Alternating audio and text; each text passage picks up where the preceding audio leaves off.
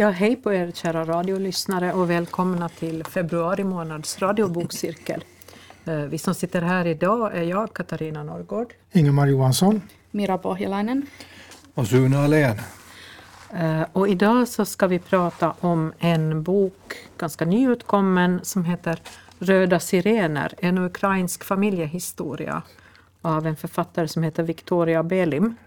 Och jag tror att uh, Ingemar som är den som har valt boken så får börja med att presentera författaren och boken lite grann. Jo, den här uh, boken Röda sirener, en ukrainsk familjehistoria. Den hittade jag på Bokmässan i Göteborg för något halvår sedan drygt. Uh, jag tyckte den var spännande och så lyssnade jag på författaren och tyckte den var ännu bättre så jag skaffade boken och så tyckte jag att det skulle vara roligt att få läsa den och prata tillsammans med om den. Den här boken då, Röda sirener, en ukrainsk familjehistoria, den är utgiven förra året 22. Den är skriven före ryssarnas, eh, Rysslands invasion av Ukraina 24 februari. Men den är nog utgiven efter för hon har ett förord som liksom anpassat till eh, den situationen. Hon heter alltså Victoria Belim, det är väl ett författarnamn verkar det som. Victoria Belim, det är hennes debutbok. Hon är 34 år, född 89. Hon är född i Ukraina, i en liten by som heter Bere. Bere. Hon, ehm, det ligger inte så långt från Poltava, någonstans mitt i Ukraina. Jag är inte så bevandrad i den ukrainska geografin, men så står det. Som 15-åring flyttade hon 1994 med sina föräldrar till Chicago i USA. Och därifrån flyttade hon till Belgien, Bryssel, där hon tror jag, nu lever med sin man och jobbar som journalist bland annat. Författare förstås. Hon har studerat statsvetenskap, postsovjetisk historia. När eh, Ryssland eh, invaderar eh, Krim 2014 då vill hon återvända till Ukraina. Hon har någonting som hon vill förstå. Hon vill förstå sitt eget liv och sin egen historia. Och den röda tråden i boken, det får vi väl diskutera sen om det är den röda tråden, men hon vill i alla fall göra efterforskningar efter en, eller av en äldre släkting som ingen vill prata om. Det är mor, gammelmorfars bror. Det är lite svårt att hålla reda på alla släktingar och grannar här vid namn, men han heter alltså Nikodim, det är väl en central, ett centralt namn i boken. Och hon undrar då vem denne Nikodim var och vart tog han vägen? Han levde och han försvann under Stalin på 30-talet, alltså denne Nikodim. Och under resans gång i boken så blir det allt mer klart att hon istället för en vetenskaplig undersökning, hade väl en sån tanke i början, att hon istället skulle skriva en berättelse om sitt eget liv.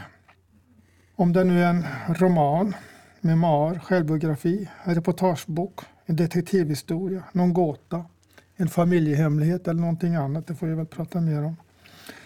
Men jag tycker det är liksom intressant med den här titeln. Tupp, eh, den röda, eh, röda sirener, det är själva huvudtiteln, står det rätt på boken. På eh, original heter den Rooster House, alltså tupphuset. Och den här engelska titeln, alltså Rooster House, tupphuset, anspelar på KGB-högkvarteren, inte bara ett KGB-högkvarter utan många. På vars tak och eller på, på någon nisch vid sidan av entrén fanns små röda sirener. Som det i folkmun kallas tuppa, tuppkammar och så blir det tupphuset. Och I titelns översättning så blir det då röda sirener, mera direkt kanske. Då frågan är alltså vad den handlar om, den här boken. Jag söker alltid någon nyckelmening i den här bok, en bok jag eh, sök, när jag läser. Och finns det någon sån så tycker jag det är lite intressant att hitta. Lite som en gåta i sig. Och någonstans i boken så får en uppdraget att läsa mellan raderna. Mm. Och jag tycker då när hon forskar så får hon ju då texter framför sig i olika mappar. Och hon eh, försöker då att... Jag, jag ser boken som att hon skriver en bok där hon även får med materialet mellan raderna. Vad säger ni? Mm. Det var en, en väldigt intensiv läsupplevelse får man ju säga. Och, och, och den fordrar nog sina funderingar och att man satte den ifrån sig ibland och liksom lät det lät det sjunka in lite grann. Det var ingenting sånt där som man sträckläste på några timmar, definitivt inte. Jag fick en känsla av att den liknar lite Ulla-Lena Lundbergs bok som vi har läst för Lyser och lågar. Alltså själva modellen var densamma, en släkthistoria och så hade hon ytterligare något motiv att så att säga bilda läsaren om mm. någonting. Jo, fast här är det ju definitivt, det är ju inte fråga om något, något fiktivt alls egentligen. Det på det. Nej, det vet vi ju för sig inte. Men, men som man uppfattar det åtminstone så är det ju, är det ju helt biografiskt så att säga. Men, men det handlar inte om henne själv så mycket som det handlar om människorna som hon kommer ihåg från barndomen och det som de sa och som de inte sa. Mycket, med mycket, som, som du säger, mycket det här mellan raderna. Det är inte bara det där när hon läser arkivmaterial utan all, allting, allting kommer liksom mellan raderna. Det där, det där viktiga kommer liksom fram utan att någon säger det uttryckligen. Jag tycker att den här, um, nu kanske jag går till slutet nästan på, men den här sekreteraren på KGB-högkvarteret, hon har en rätt viktig roll för att förstå mm. boken. Mm. Hon är en liten sidoperson men på något sätt så uttrycker hon, eh, hon säger bland annat att vi ser, vi kan bara se mönstren. Mm. Så de här mapparna, så, där, där kan man få se mönstren. Men vi måste också läsa mellan raderna för att förstå någonting. Mm. Ja. Det är, jag tänker liksom, för den, den, är ju väldigt, den handlar ju väldigt mycket om Sen liksom, hon, hon, berättar väldigt mycket om sitt liv där när hon är i Ukraina hos sin mormor. Och hon, hon beskär fruktträd och hon kalkar mm, körsbärsträdsstammar och gör det alldeles fel enligt mormor. Och hon strider med sin mormor och de blir sams igen. Och det är mycket, mycket sån här annat och väldigt mycket rädsla fortfarande mm. liksom, som kommer fram. Just sånt där att, att att det här tupphuset och det här KGB-högkvarteret som ju före det då var NKVD och vad det nu var före det, vet jag 17, kommer jag aldrig ihåg. jag har det här. det var många, många All olika. Ryska extraordinära kommissionen, Tjecka. Ja. Senare blev det ryska sovjetiska federativa Sovjetrepublikens säkerhetspolis. Ja. Och sedan blev det Sovjetunionens säkerhetstjänst och hemliga polis. Och därefter styrelsen för statens säkerhetstjänst, KGB. Mm. Ja, ja. No, det, längst ner samma, då, samma, tortyrkamrarna. Samma, samma, ursäkta nu min franska, men samma skit men med olika namn. Mm. Ja. um, så att eh, det, det, det är liksom... Jag tycker det är en fin berättelse alltså, som hon, hon, hon plockar ju fram eh, eh, hon, kommer hon besöker Ukraina, hon besöker ju inte tortyrkamrarna mm. i första hand. Hon besöker ju sin mormor. Mm. Victoria. Nej, hon heter själv Victoria men hon besöker sin mormor Valentina. Det är väldigt, hon, det är dofter och det är, det är synintryck och det, jag vet inte vad det är allt men det är så väldigt vackert beskrivet. Så det dröjer rätt länge när man kommer till till det som, eh, som förlaget utlovar på något sätt. man ska hitta. Ja, det gör ju det egentligen. För man tänker att man ska... Jo, visst kommer det ju upp en del. Redan i början hon nämner lite om Sovjet på 80-talet och, och, och, lite sådana där saker. Men, men, men det väl, tar väldigt länge innan hon börjar faktiskt dyka in i det här Nikodin, för hon ger ju upp ett tag också. In, tycker att nej, hon kommer aldrig att komma någon vart för, för att hennes mormor är så stenhårt emot det. Hon är så livrädd för det där tupphuset. Alla är så rädda för det. Man tänker att nu är det ju, Ukraina är fritt och det borde ju inte vara någonting, men det är fortfarande så obehagligt allting. Mm. Ja. Och, och jag tycker att just det här med den där rädslan Uh, alltså, det, jag vill minnas att boken börjar med en citat från Tjechovs Körsbärsträdgården. Och då pratar hon mycket också om det här mormors körsbärsträdgård och trädgården.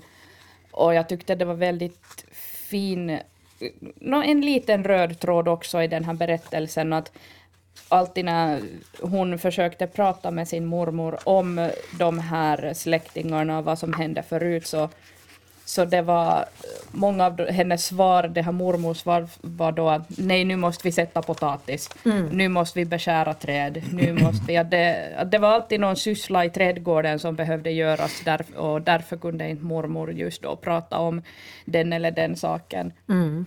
Och att det, att det där var det just liksom mellan, mellan raderna också för allt det här trädgårdsspråket så kunde jag känna just att eh, hon, hon var väldigt rädd, den här mormor, för att prata om, om vad som helst som gällde, gällde de här släktingarna och Nikodim och tupphuset och allt. Så, så det tyckte jag var väldigt, väldigt intressant tema som kom upp nu och då, eller, eller ganska mycket just det här trädgården. Mm. Hon kanaliserar enligt Victoria, författaren, barnbarnet, all sin ångest via den här, till den här trädgården. Jo, hon gjorde det. Och, och den där ångesten var nog ganska tydlig även om, om, som jag nu förstod det rätt, så den här mormodern Valentina, hon hade ju aldrig det var inte så att hon hade varit inne i det här tupphuset på något förhör eller någonting. Men hon visste ju av sådana som hade, hade varit det. Och hennes far hade varit det. Hennes mor, som vad det verkar, hade också varit det.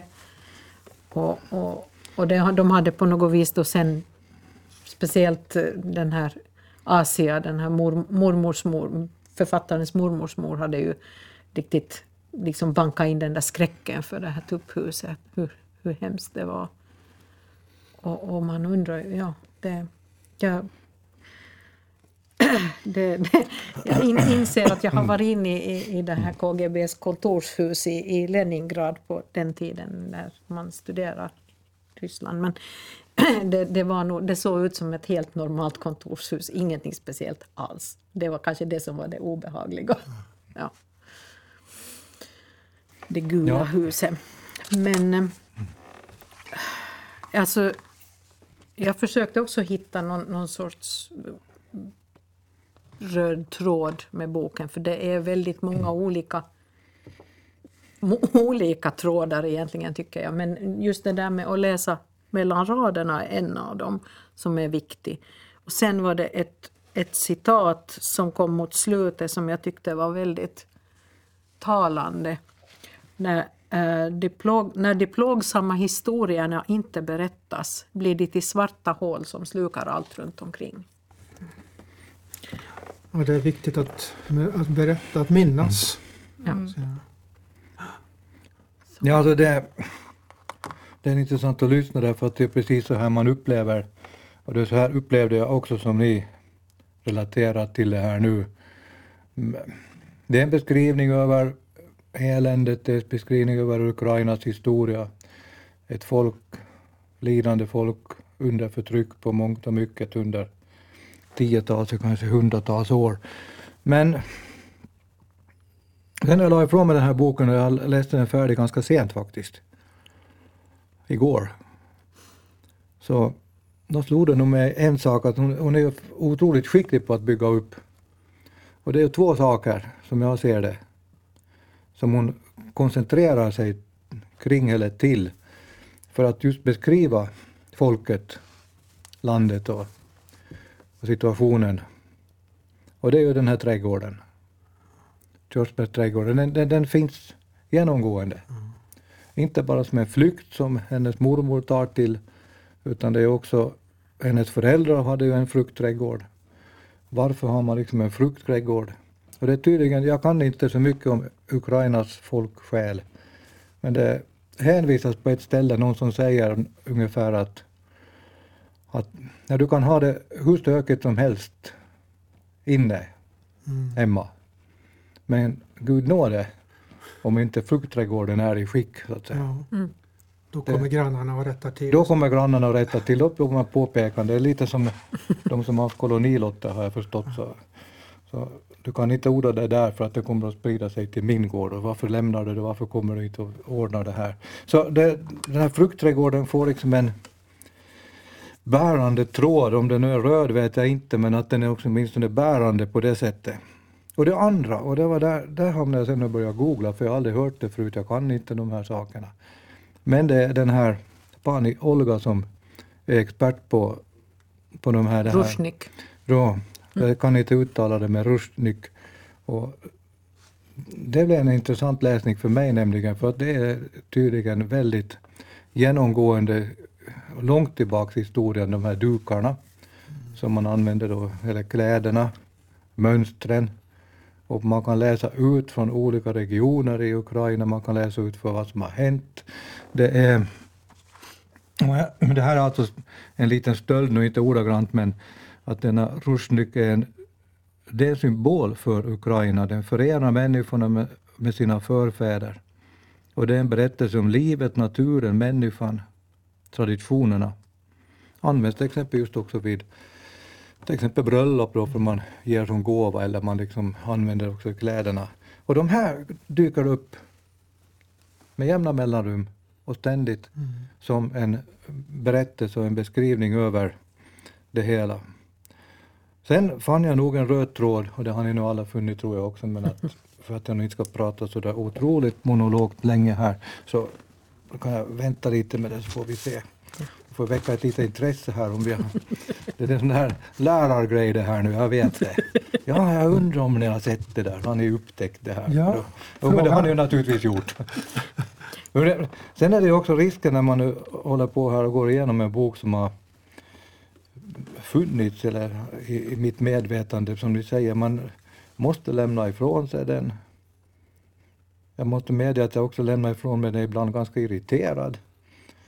Och tänkte att no, det kanske det beror på min fattningsförmåga men jag hade liksom lite svårt att veta om det, om det var farmors, mormors eller mormor eller morbror eller morfar eller hit eller dit. Ja, det, det är så ett... Du måste nästan ha ett papper att skriva upp det på. Ja, jag tänkte göra det men det blev inte. Jag tänkte att det, det kanske inte är det viktiga Nej. att göra ett släktträd här. Men det hade vunnit kanske på en del den här boken om det hade funnits i början så att säga en släktträd. Att man kunnat bläddra till, första uppslaget eller dit och så ser man jaha, den där Seri eller vad han nu hette, eller vem var det nu då? Och, eh, och eh, ja, det är hennes äh, Vänta nu, Asja och Seri, det, det är Mormors Mor- mor och mormors mormor, just det. Ja. Det var de som liksom startade kanske den här fruktträdgården, jag vet Mm. inte. Ja. Men ibland, vem tusan, där, har det förekommit, vem är det? att på, Ja. på, på vilket sätt, jag blev liksom sen lite smått frustrerad över det där. Vissa saker kan man lämna kanske. Och det, jag beslöt det. Att det har inte så stor betydelse utan det finns liksom annat och den löpte ju på vidare. Så Mm. om man nu ska föra fram någon liten, liten sån där kritisk detalj. Det är ju en eh, katastrof för en snabbläsande recensent alltså att läsa en sån här bok. För det är ju, varje sida har ju någonting viktigt på något sätt. Absolut, absolut.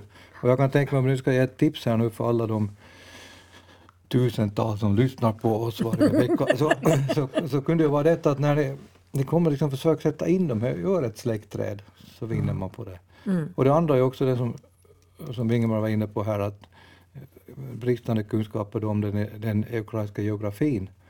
Men där var det ju ganska enkelt, då kunde man bara googla fram en karta så började man titta lite, alltså ja, där ligger Poltava. Och det var dit de for och det är så där långt. Men jag fick ett problem för det fanns flera eh, orter med samma, med samma namn. Ja, Mm. Så att jag, nej, men jag, nu ger jag upp för nu, nu jag kan inte börja gissa. Det var bara en kvart mellan Lviv och den här orten de bodde men på kartan så var det ju åtskilliga timmars resa tror jag. jo, jo, jo. Mm. Mm. jo nej, det, det, det, det, det, du har rätt i det. Som- Men alltså det här, man, man kan hänga upp sig på detaljer, vilket man nu inte ska göra. Men, men ni kan ju när ni läser den börja titta, göra en liten släktträd så får ni. Ja, jo. För jag tänker att en av, en av de här trådarna, jag vet inte hur det, om det är avsiktligt av författaren, det kanske det är för jag har ett litet, ett litet stycke jag skulle vilja läsa här sen. Men, så det är platserna, att de här ankarplatserna liksom, som hon förankrar. Hon har sin barndomsplatser, hon har sin ungdomsplatser, hon har en massa olika platser som, och det är inte bara hon. När hon äntligen sen får mormor att, att eh, tina upp lite och, och kan börja släpa bort henne från trädgården och ta med henne någonstans. Så, så sitter hon ju och sitter, ja men där, och där var vårt hus, och där bodde Mm. den kusinen, och där var den. Hon har också en massa ankarplatser liksom, som, Ja. som för minnen. Jo. Eh, jag hade, det, det här är faktiskt från början av boken och jag tyckte att det var så oerhört vackert skrivet. Så jag skulle vilja läsa det. Eh, Att sörja en plats är till och med svårare än att sörja en människa. Att mista en älskad person är en tragisk men ofrånkomlig erfarenhet i livet. Men kriget är det inte. När vi ser våldet lägga under sig gamla välkända platser sörjer vi dem vi en gång var och ifrågasätter vad det har blivit av oss. Sorgen fick mig i sitt grepp så till den grad att jag inte längre kunde uttrycka en sammanhängande tanke. Den kunde komma över mig när jag satt och tog ett glas vin med vänner. Tänk om den ryska armén invaderar mer än Krim. Gråbilder ur barndomens filmer om andra världskriget flimrade förbi på näthinnan. Stridsvagnar kom rullande genom gammelmorföräldrarnas by. Män i stridsuniform högg ner vår körsbärs trädgård. Bomber föll över gam- vår gamla lägenhet i Kiev. Då kunde någon fråga om jag var okej och jag nickade och smuttade på mitt vin. Hur skulle jag kunna förklara för medkännande vänner? Detta krig utan krigsförklaring på Krim, för dem var det något som utkämpades långt borta och på tidningssidorna. Det ödelade varje dag ytterligare någonting inom mig. Det här är ju då, som sagt, den här boken är skriven före 24 februari 2022. Så det är ju ännu mer aktuellt idag. Krig utan krigsförklaring. Jag tycker att den här, eh, eh, nu ska vi se då, eh, Victoria, författaren, alltså, som, som, alltså huvudpersonen i boken, kan man väl säga, va? jag berättaren i alla fall. Hon pratar med sin eh, farbror, är det ja, Mm. Dan Vladimir i boken. Där. Och jag tycker det var väldigt, nu kan det hända att man inte vill förstå i nuläget. Det finns en risk att man inte ens vill förstå hur en rysk person från Ryssland tänker. Men jag tycker att eh, det var ett väldigt fin, fint samtal. Alltså hur han, han uttryckte liksom det som, att, aha, så kan man tänka också. Alltså han, han försvarar Ryssland och Stalin och han har själv suttit i fängelse. Och han, han tycker att det var en nyttig erfarenhet. Mm. Jag, var liksom, Mhm. jag hade känslan av lite, lite motbjudande att liksom börja förstå hur han, hur han tänker. Mm. Vill jag förstå hur han tänker? Man, man liksom, läser man bok så måste man det. Mm. Ja, man måste försöka i alla fall. Det beror väl lite på vad, vad det handlar om. Men, men det är ju också i det fallet med författaren så hon, hon tappar ju kontakten med farbror Vladimir för att det, Jo. det är alltså för fundamentalt olika åsikter och han blir arg och hon blir arg. Jo, ja. Och, och de, hon blockerar honom på Skype eller hur var det nu var de använde. de blockerar varandra tror jag. Ja, det var väl kanske så. Jo. Och han, ja, när de äntligen sen får kontakt igen så påstår han att det var hon som blockerade honom och hon han minns att det var han som blockerade henne. Och, ja. men, men han eh, romantiserar ju nästan lite den här Sovjet, Jo, Sovjetunionen, eller ganska mycket. Eh, konstigt nog då med tanke på att han ju då faktiskt eh, drabbades av det här förtrycket själv. Men, Jag tycker det är så fint att få läsa, läsa i lugn och ro läsa en bok. Att man inte behöver läsa Säg vad du vill om, eh, om Ryssland eller Ukraina. Utan man kan lugn och ro sitta och läsa en bok och över flera sidor och det är ingen annan som säger emot. Och man liksom får insupa och så får man leva i den här dialogen, den här världen en stund. mm. Ja, Vi har ju här lite ett, eller ja, hur ska man säga, Ukraina, det handlar om det. Men så tänkte jag ganska ofta när jag läste liksom att kan man appellera det här på något sätt till situationen varifrån jag kommer, alltså Finland. Alltså här har vi ett, Kan en stor oberäknelig granne med, med ambitioner att eh, på ett eller annat sätt ta, som vi har sett nu då. Men det är liksom den här balansen hela tiden mellan det här fjäsket om man nu uttrycker mm. den av Vladimir, som att man blev annekterad och man måste liksom uh, göra det bästa möjliga av den situation som finns och kanske man till och med anammar det då. Att det, ska, det här blir ju bättre, liksom det är de eh, bönderna och de kanske får det, ja, allt blir liksom bättre. Och det, fjäsket och konfrontationen. Mm. Att det blir liksom den här dualismen de två emellan. Och det gav sig ganska bra uttryck där inledningsvis. Det var där jag började liksom tänka på det lite grann med hennes avståndstagande till den av Vladimirs eh, inställning att fattar du inte, du är född i Ukraina, förstår du inte att nu är det så här. Och nu har de annekterat Krim och så vidare. Och sen var det intressant, just jag kommer ihåg det där som, som du säger också, att jo men jag hade nytta av det till och med. Jag hade viss glädje av att ha suttit där i fångenskap, det var inte mer än rätt. att det var ungefär så här. Ja men då, då, då ser vi, vi har kalla kriget mm. efter andra världskriget och efter det som man nu säger i okänd soldat att jo, ryssarna vann men Finland kom god tvåa liksom. Det är, det är en sån här balans och så måste man liksom anpassa sig. Mm. Att det, det, det var den, det, och det här tror jag att är en, en, situation som man kan tänka sig att också i Ukraina, trots att jag inte känner till någonting så mycket mer om detta. Men, men de har ju både ukrainska och ryska språket i sin ja. familj. Mm. Och sen läste någon rad så, vi, så pekar på alla dessa olika folkgrupper som ja. de också mm. hade gener ifrån. Mm. Och, ja. och lite det här också, var en mycket kort passus, men då tänkte jag också på denna Finlands situation då en gång i tiden när vi var tillhörande Ryssland. Att, att, jo, man, man värnade om att den kultur som fanns där för att det, liksom, det skulle visa upp för omvärlden mm. ungefär att det här är, att vi är, vi är snälla och, och bra människor, ni får liksom ha det, ha det som ni alltid har haft det. Så då, då ville man ju liksom ta fasta på den, det ukrainska språket men sen plötsligt så blev det stopp för då skulle det vara en, mm. en russifiering av Ja, det var ju, mm. alltså vilket liv alltså. Först ja. vara välbetald jo. ukrainsk lärare ja. i ukrainska ja. och sen så vände det då att man absolut förbjudet att tala ukrainska. Ja. Ja. Ska man, då är det ryska som gäller. Ja.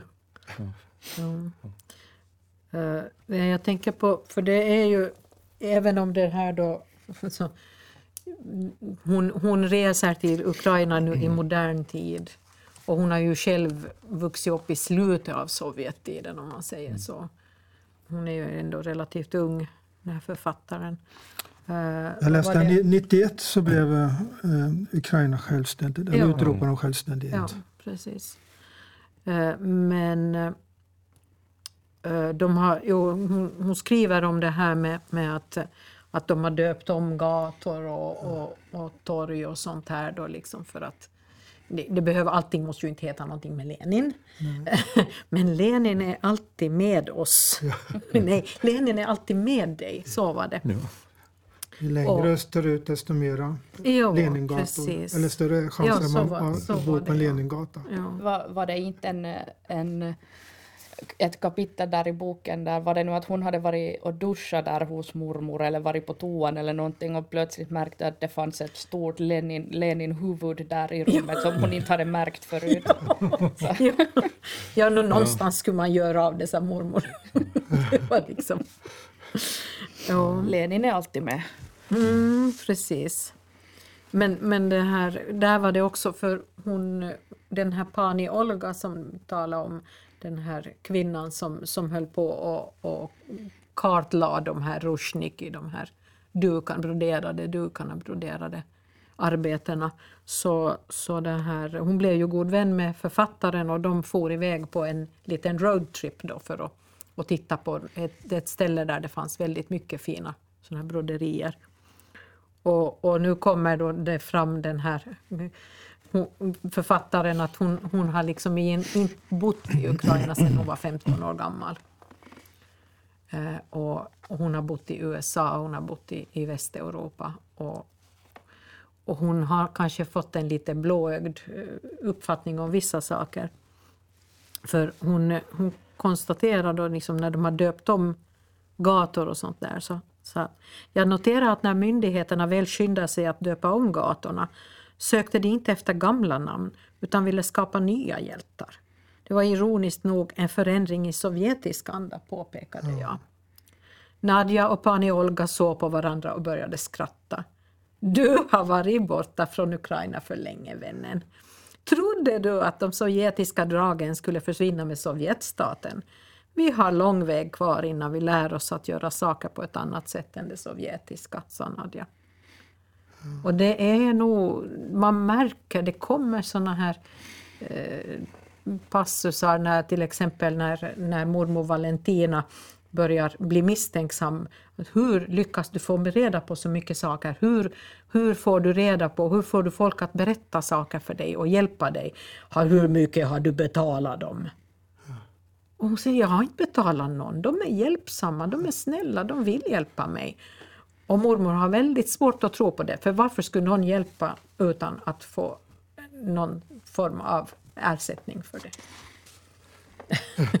Ja, men genomgående så beskriver hon i den här boken då, Röda sirener, eh, Victoria, alltså, människor är snälla, alltså nu levande, fast de som levde i...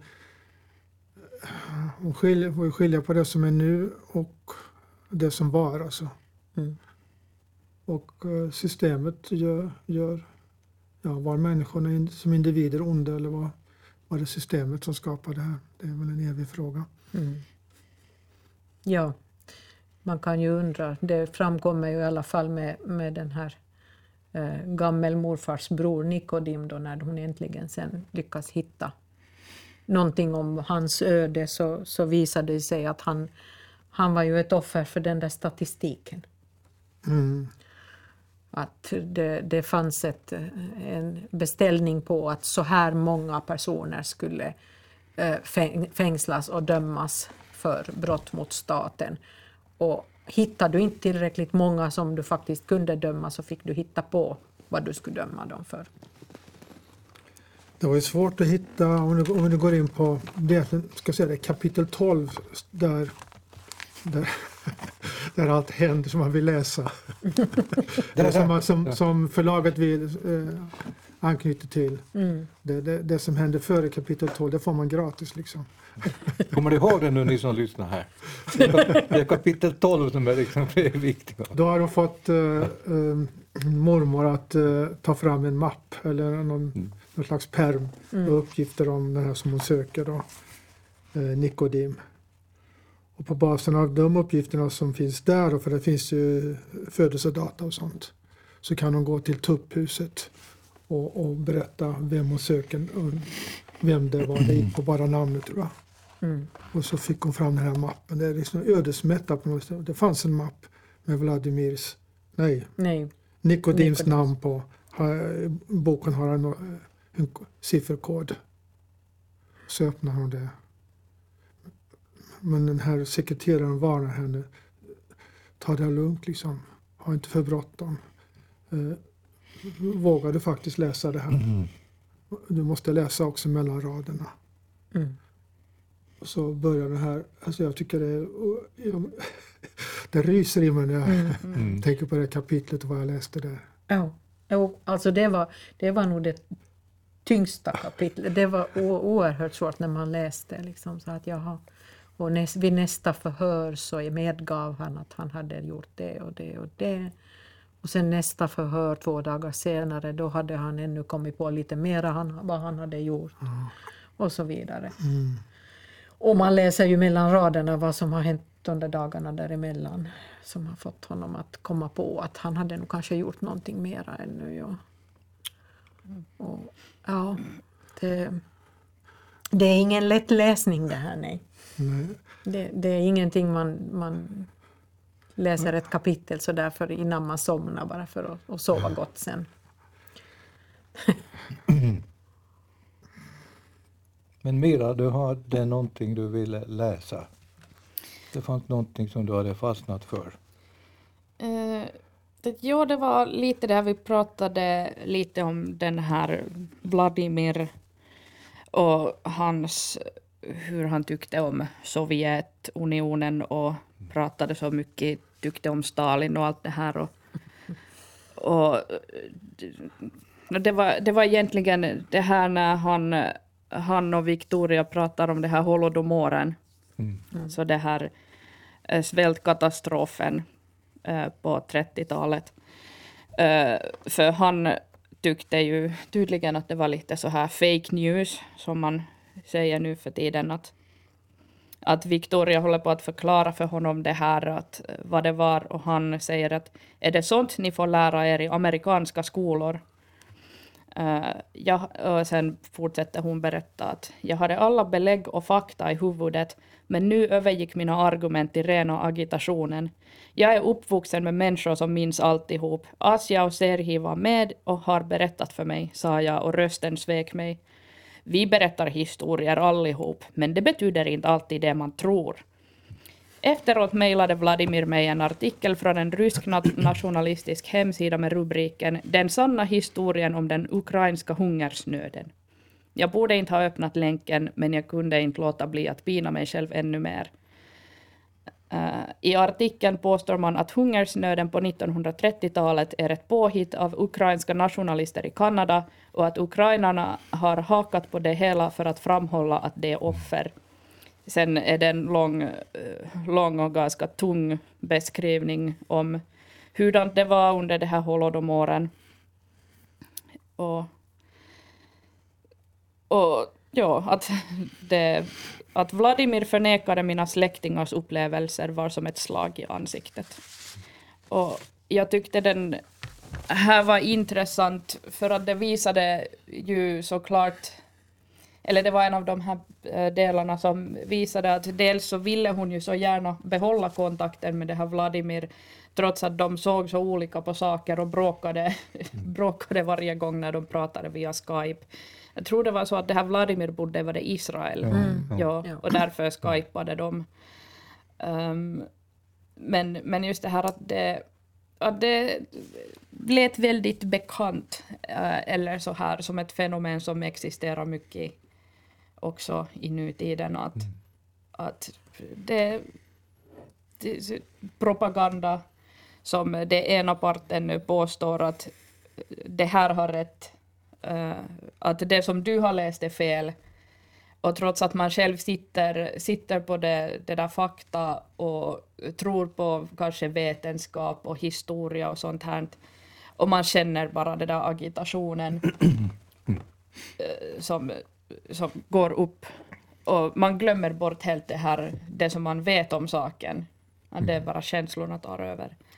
Så det, det, var, det var intressant läsning, de här, deras diskussioner och samtidigt lite sorgligt det där just att man såg, eller man, man fick den här uppfattningen att de att hon ville så jättegärna ha kontakt med Vladimir, mm. men att det, det var väldigt svårt. Han var ju han var 80 år i boken, hon är ju 35 då. Hon, kunde, hon, hon försökte avfärda honom med hans ålder, men det gick inte, så mm. skrev hon. Mm. Ja. Jo, alltså jag tänker, för, för det som... Det, det är ju lite intressant det där också, att de, det hon har problem med det är sina släktingar ifall att hon har något problem. Det är mormor och det är, är farbror Vladimir som hon, som, som hon har, har problem med, som det gnisslar med så att säga. Men, men andra människor runt omkring, alltså vanlig, vanligt folk som hon kanske inte ens har träffat förut, de är alla jättehjälpsamma och vänliga. Det spelar ingen mm. roll om hon knackar på i något gammalt hus där de har bott någon gång, så bor det någon ny familj där. De är bara åh trevligt, kom in, kom in, drick ja, te. Vi är släkt. ja.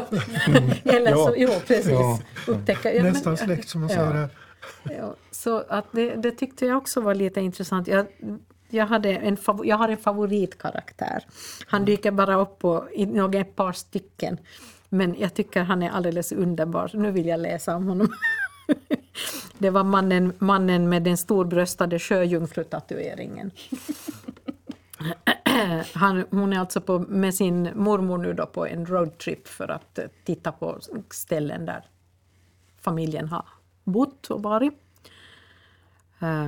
Mannen rynkade pannan, log och visade sina dåliga tänder. Välkommen till vår blomstrande kolchos, sa han och pekade bort mot en samling husskelett i fjärran. Så pekade han med tummen på solrosfältet och det där ägs av en oligark. Efter Sovjetunionens fall fördelades kolchosens ägor mellan lantarbetarna men jordlotterna var för små för att bli lönsamma.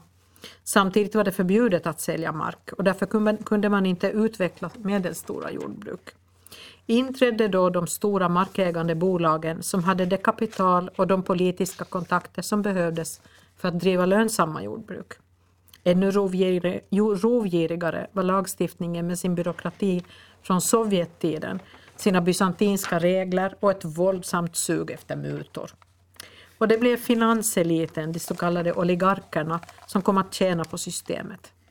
Där växer kapitalismens blommor, sa mannen, spotta i riktningen, riktning mot solrosorna och traska tillbaka till sitt stånd. Äh, ett försäljningsstånd. ja. Han tycker jag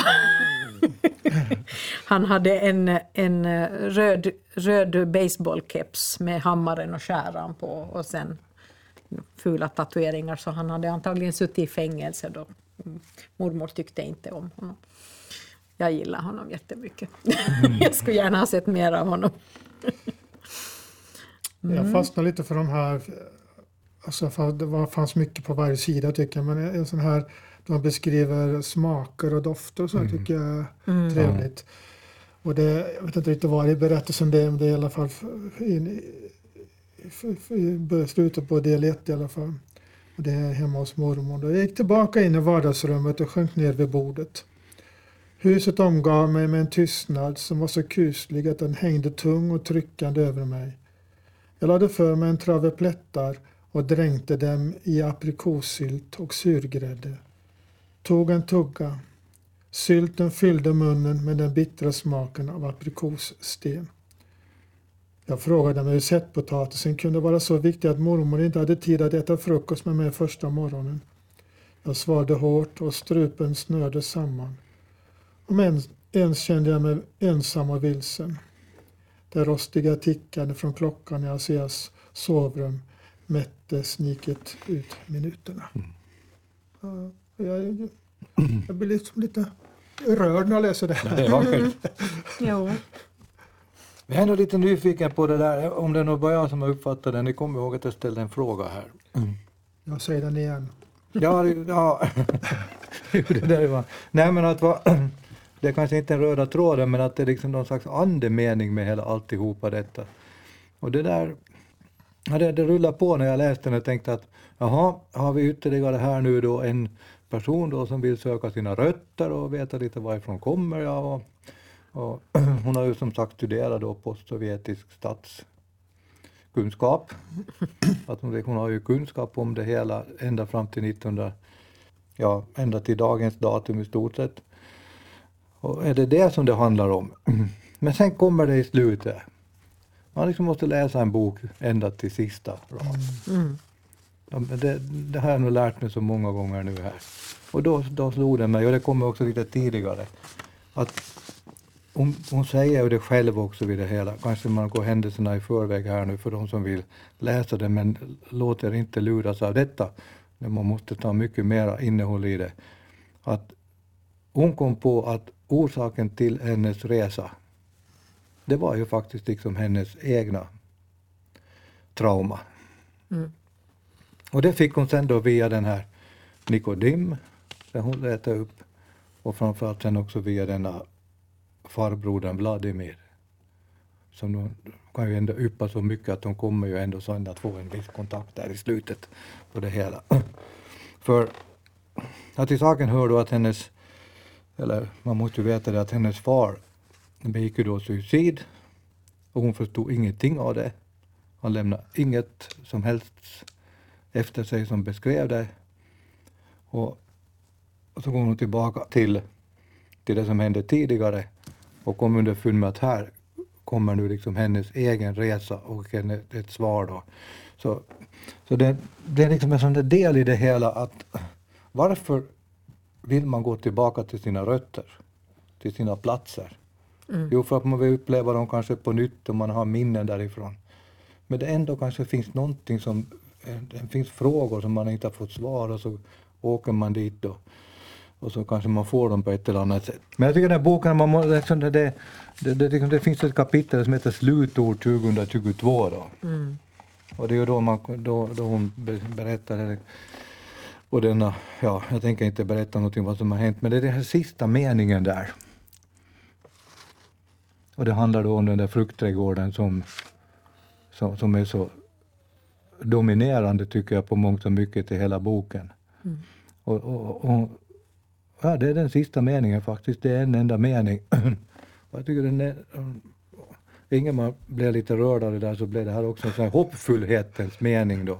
När han säger varje knopp och varje gren är en påminnelse om det okuvliga memento vivere som sprider ett hoppets ljus också i de mörkaste stunder. Momento vivere, alltså kom ihåg att leva. Hon, s- hon sa det där, eh, när hon läste i, i det här, var ju Tupphus och läste dokumenten. Mm. Alltså hon, ju mer hon läste så blev det inte, fick, det blev inte mera ljus, det blev bara mera mörker. Ja, Så hon behövde hjälp sen för att lämna sitt tupphusmörker. ja. Mm. Just detta momento vivere är alltså här att, att, att livet är som det är och livet har sin historia och det är alla de här beskrivningarna ju på denna Rushnyk som är liksom en beskrivning av livet så kommer just detta liksom momento vivere, kom, kom ihåg att leva. Mm. Ja, Och det blir liksom en sån här, ja det är lite, jo Ingemar, är lite som en predikan där i slutet.